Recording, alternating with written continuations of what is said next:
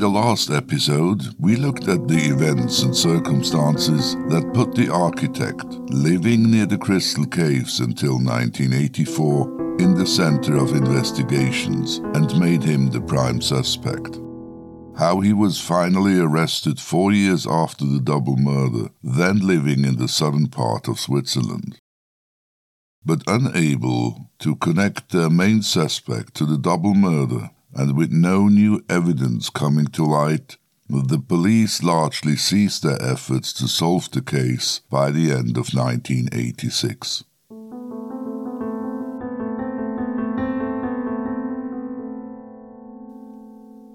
But just because the police might have reduced their activities, a few things occurred in the following years.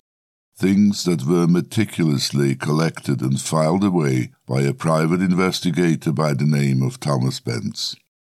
A man that dedicated a big part of his life to the Crystal Cave murders.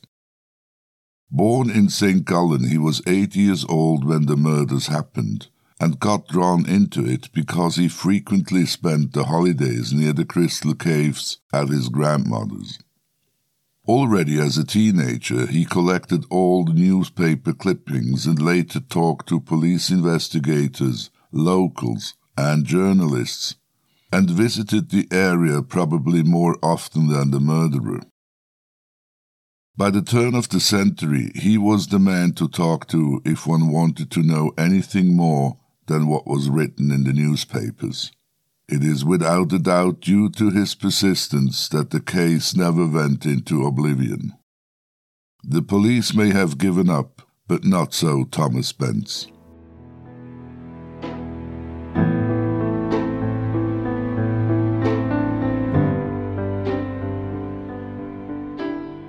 My name is Rudolph Isler, and this is The New Leads. Episode 7 of The Crystal Cave Murders, an investigative true crime podcast by Playground Media Productions. All interviews were recorded in German and translated into English. All voiceovers were done by speakers that are not related to the case. All individuals mentioned in this podcast must be considered innocent and cannot be prosecuted or convicted as the 30 year statute of limitation for murder in Switzerland was reached in 2012. The presumption of innocence applies at all times. And finally, this podcast was written without the assistance of ChatGPT or AI.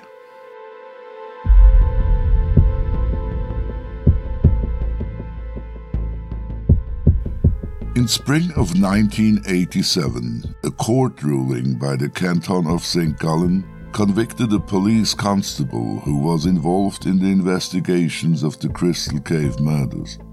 He was being accused of having breached the code of confidentiality by sharing information with one or more friends who happened to be acquainted with the architect's wife.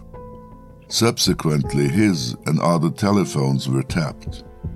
Here is a short excerpt of a telephone conversation between an unknown informant and the architect's wife, recorded on May 20th, 1986.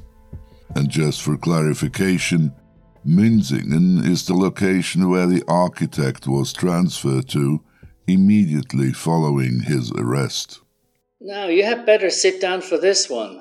Here's something that you guys don't know yet. Are you aware that your husband is no longer in Münzingen? No, I was not. He has been transferred to St. Gallen last Friday. Really? In connection with a suspicion of murder. Oh my god. Well, I think it's obvious that they won't get anywhere with that. And in a conversation with an unknown person a day later? According to the information I have, it's now shifting to the other side, and if that's the case, if I get this confirmed, I want to know every detail. What do you mean by other side?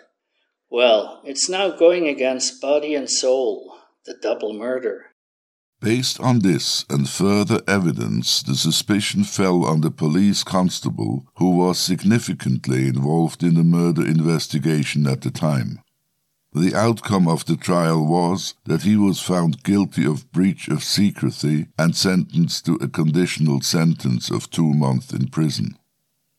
Naturally, he was also dismissed from the police force. His connection and relevance to the case is just one more thing that remains dubious. Could it be that he was trying to cover the architect in some way?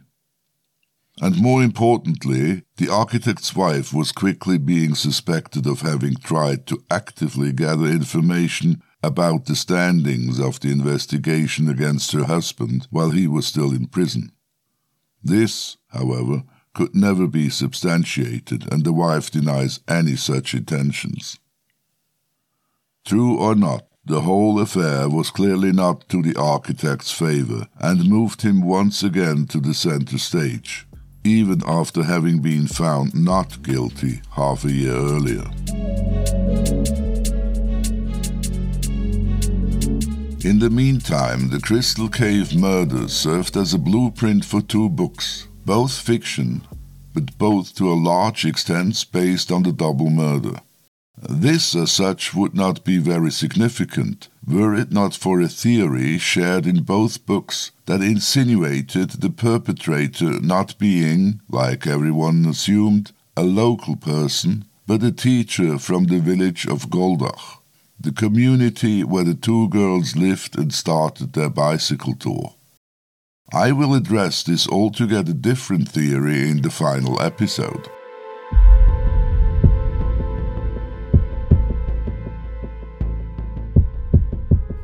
Now, before we get into the most baffling new evidence that came to light 35 years after the murder, let me briefly tell you about the unique 30 year statute of limitations for murder in Switzerland. It had and still has an impact on the case today. It basically means that murder is no longer subject to any official investigation by the prosecution once this time is over but it would be incorrect to say that the public need for punishment diminishes over the same time, especially in the case of serious capital crimes. There have always been dramatic murder cases that capture the public's imagination more than others, even decades later. The Crystal Cave murders are certainly a prime example.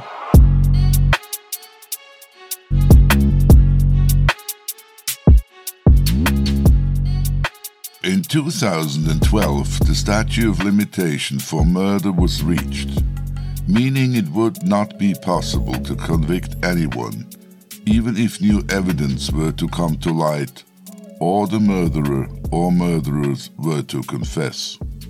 And as we have already heard, the prosecution did not waste any time to bring the case to a closure. Most of the evidence was either destroyed and some of it returned to the parents. When it became known that the prosecution also destroyed most of the files, the press and certainly all private investigators were rightfully upset. Yet it remains unclear to this day which files were destroyed and which they still have in their archives. Nevertheless, the following statement was given by a media spokesman of the police in 2016 and confirmed to me when I talked to him on the phone just recently. The St. Gallen Cantonal Police have officially closed the case, but it remains unforgotten. Every new lead, every clue, and every indication will continue to be taken up, even if the statute of limitations has been reached. The statute of limitations is a matter for the public prosecutor's office. The police investigate independently. But in reality, the police never showed an interest in following up on the case. In 2016, the nephew of Karen Gattiker submitted a request to the public prosecutor's office requesting access to the records that were still available. This, in short, is the official reply he received. Dear Sir, as you were not party of the proceedings concerning the homicide of your aunt and Bridget Meyer, you do not qualify to be granted access to the criminal files. The reason being is that your concern with the case is of personal curiosity, and the fact that you would like to know what happened at the time is primarily out of self interest. However, you have the possibility to challenge this decision. In this case, we would have to obtain the consent of all parties involved. The resulting costs would be borne by you in the event of a negative decision.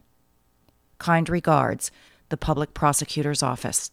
This shows that the prosecution did not have an interest to share information and records that still are in their possession, justifying their decision by citing a legal resolution that entitles them from making criminal records public after the conclusion of an investigation. Not surprisingly, the nephew did not further pursue the matter, since it would have cost him a considerable amount of money if only one of the parties involved would have objected to his request.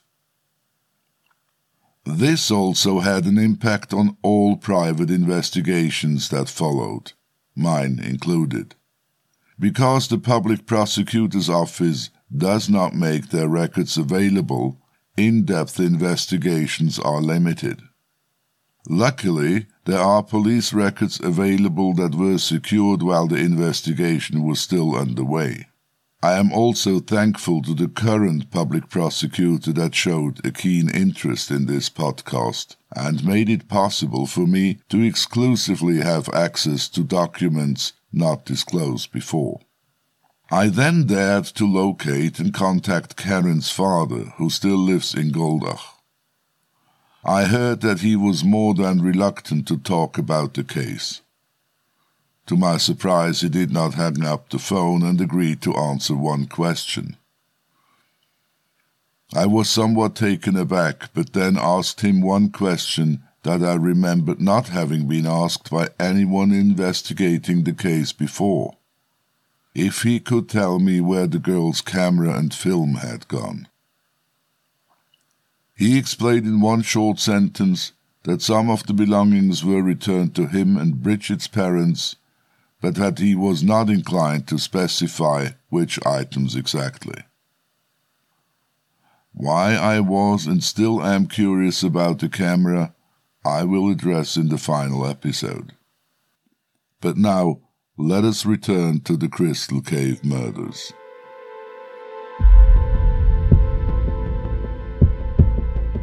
In 2016, in connection with the nationwide Swiss newspaper 20 Minutes, the renowned German profiler Axel Petermann visited the area for the first time. He returned two more times to finally include his account and interpretation of the Crystal Cave murders in his book On Behalf of the Dead featuring them as one of three cold cases he was personally involved in as a profiler. Himself an expert, he had led the first homicide unit in Germany.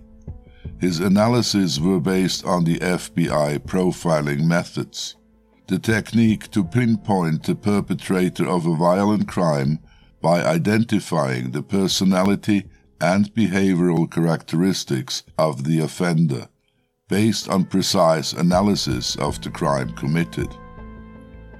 He spent weeks in the area, talked to investigators and locals, visited the caves, and even participated in reconstructions of throwing dummies over the ledge by the caves to see where they landed. The results of his efforts were collected in the second chapter of his book the conclusion being sobering and basically supported what was already known. In his summary, he came to the conclusion that the perpetrator must have been between 25 and 35 years of age, that he was not a pedophile, nor a sadist, nor a repeated offender. He is convinced that the girls were in the wrong place at the wrong time and that extraordinary, unpredictable events led to the double murder.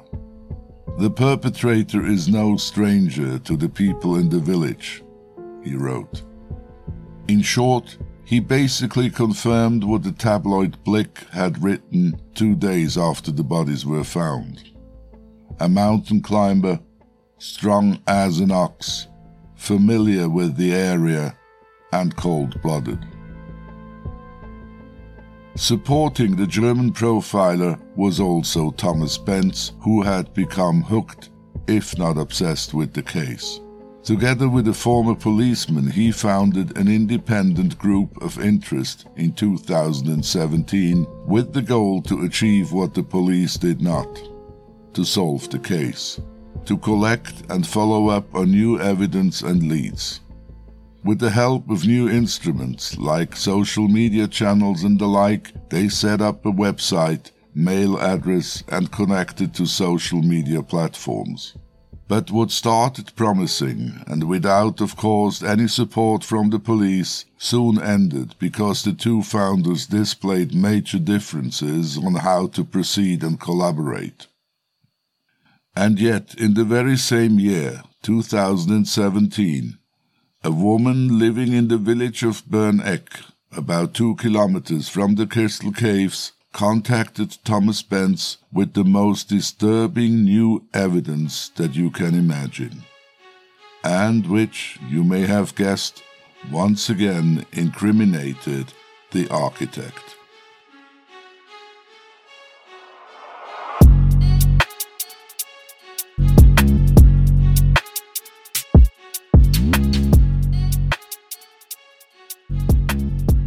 Had already tried to talk to someone a couple of years earlier, but for some reason there was no interest from any side and she put the matter to rest.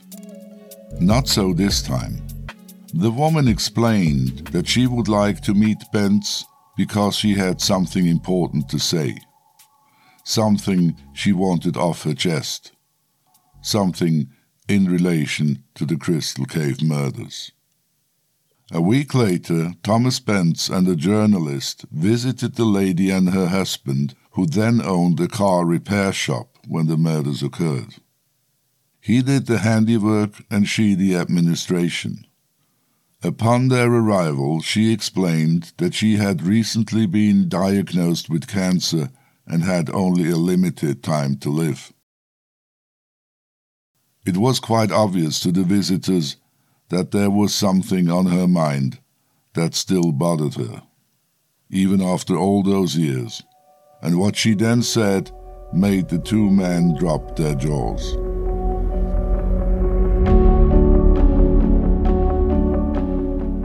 The woman explained that two days after the disappearance of the girls, the architect showed up at their garage with his Mercedes 230E.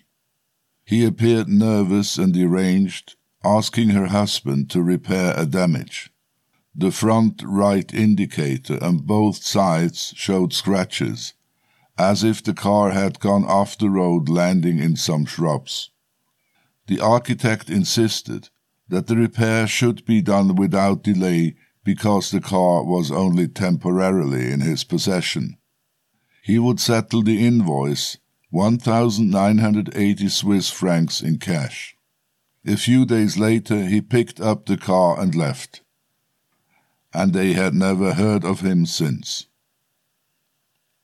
The first thing the two visitors asked, after gasping for air, was of course why she had not reported this earlier, while the police investigation was still underway and the architect was a prime suspect. We did not think it stood in any connection with the case. Everybody assumed it was a sexual offense, and for such a thing the architect would just not be capable ever. Besides, we were acquainted with him and his wife. He had built our new garage, she stated. The two men left with crucial new evidence 35 years after the double murder. To verify the woman's observation, the journalist rang the architect the next day, asking if he could recall the incident. According to the journalist, the architect said that he didn't, but that 15 minutes later he returned his call, saying that after some reflection he could remember the incident now, but that the reason for bringing the car to the workshop had been a parking damage that had occurred on the parking lot in front of a restaurant. Two days later, on November 29, 2017, the headlines of the tabloid 20 Minutes read the testimony of a garage owner couple sheds a new light on the unsolved Crystal Cave murders. Overnight, and 35 years after the double murder, the architect was in the crosshair again.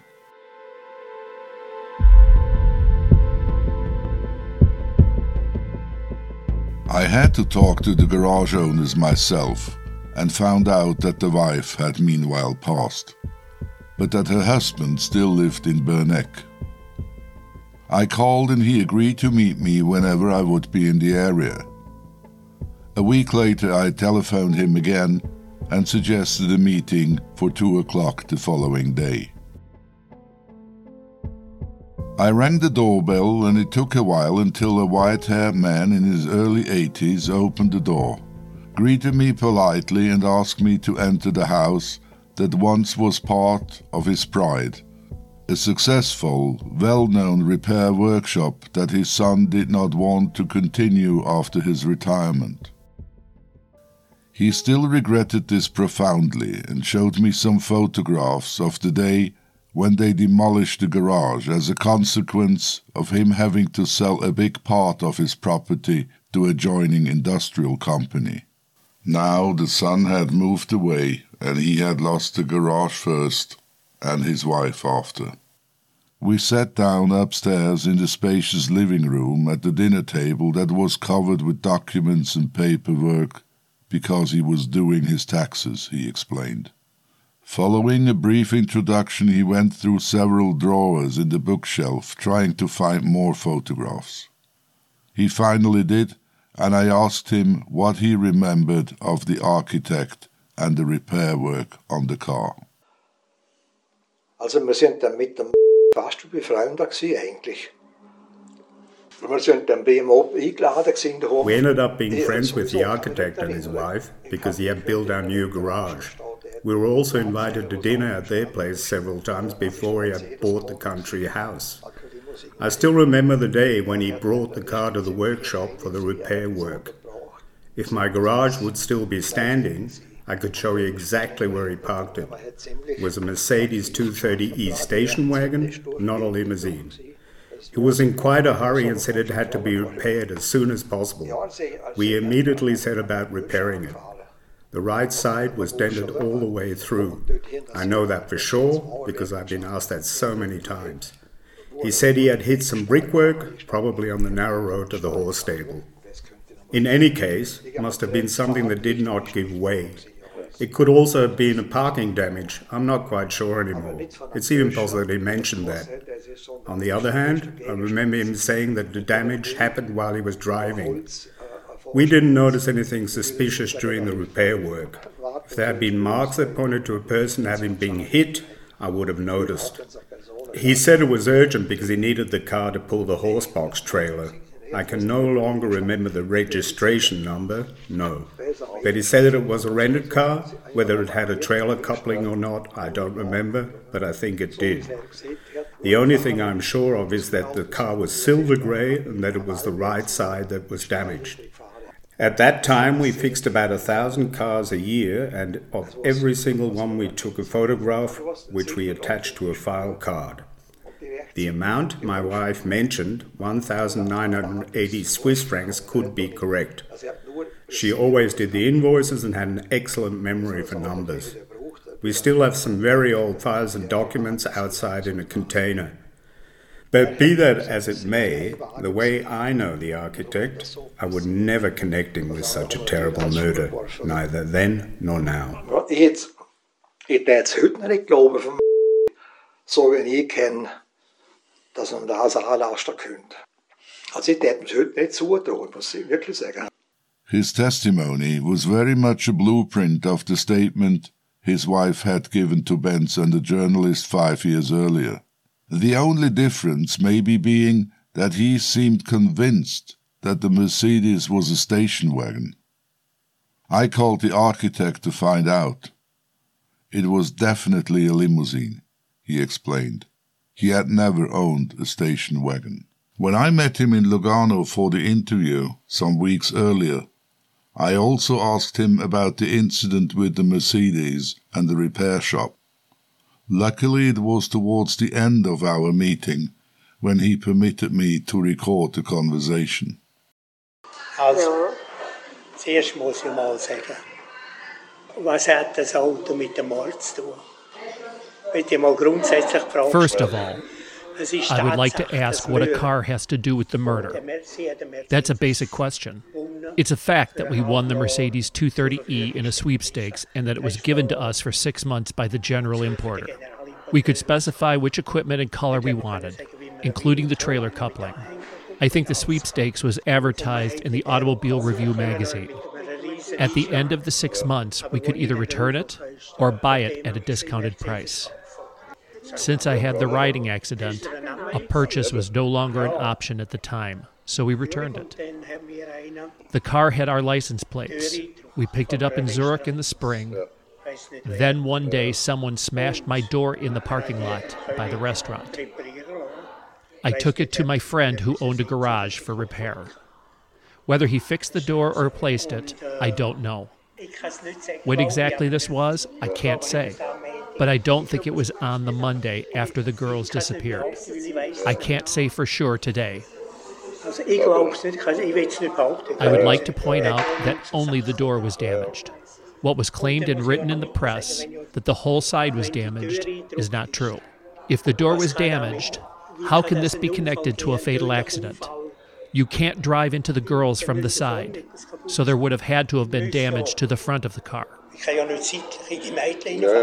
Afterwards, they wrote in the newspaper that I had run over the two girls and then hid them at my house before depositing them at the Crystal Caves. Believe me, if I cause an accident, whether guilty or not, I go to the police. I wasn't drunk either at 11 a.m. None of this makes any sense. So you can see how vicious fantasies were developed to get me down. Anyone who can think normally must realize that. Da muss ja jeder, der normal denkt, sagen, da gibt's ja nicht. I then asked him explicitly about the telephone conversation with the journalist. He vehemently disputed the version that was printed in the newspaper.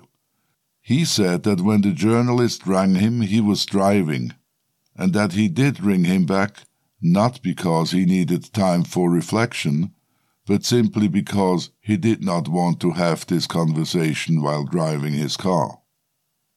And as if this was not enough, out of the mist of the Rhine Valley plains rose yet another puzzling observation shortly after.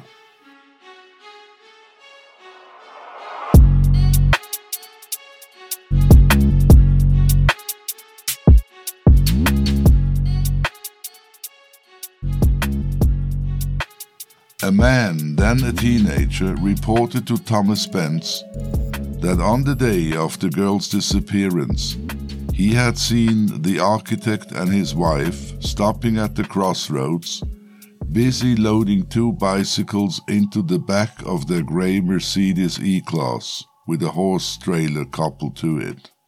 He asked if they needed help, but they nervously declined and he left on his motorbike. The reason for not having reported his observation during the investigation in 1982 being that he was not well disposed towards the police at the time, because they had been keeping an eye on him driving a modified moped. To this day, many have reservations about the truth of this additional statement.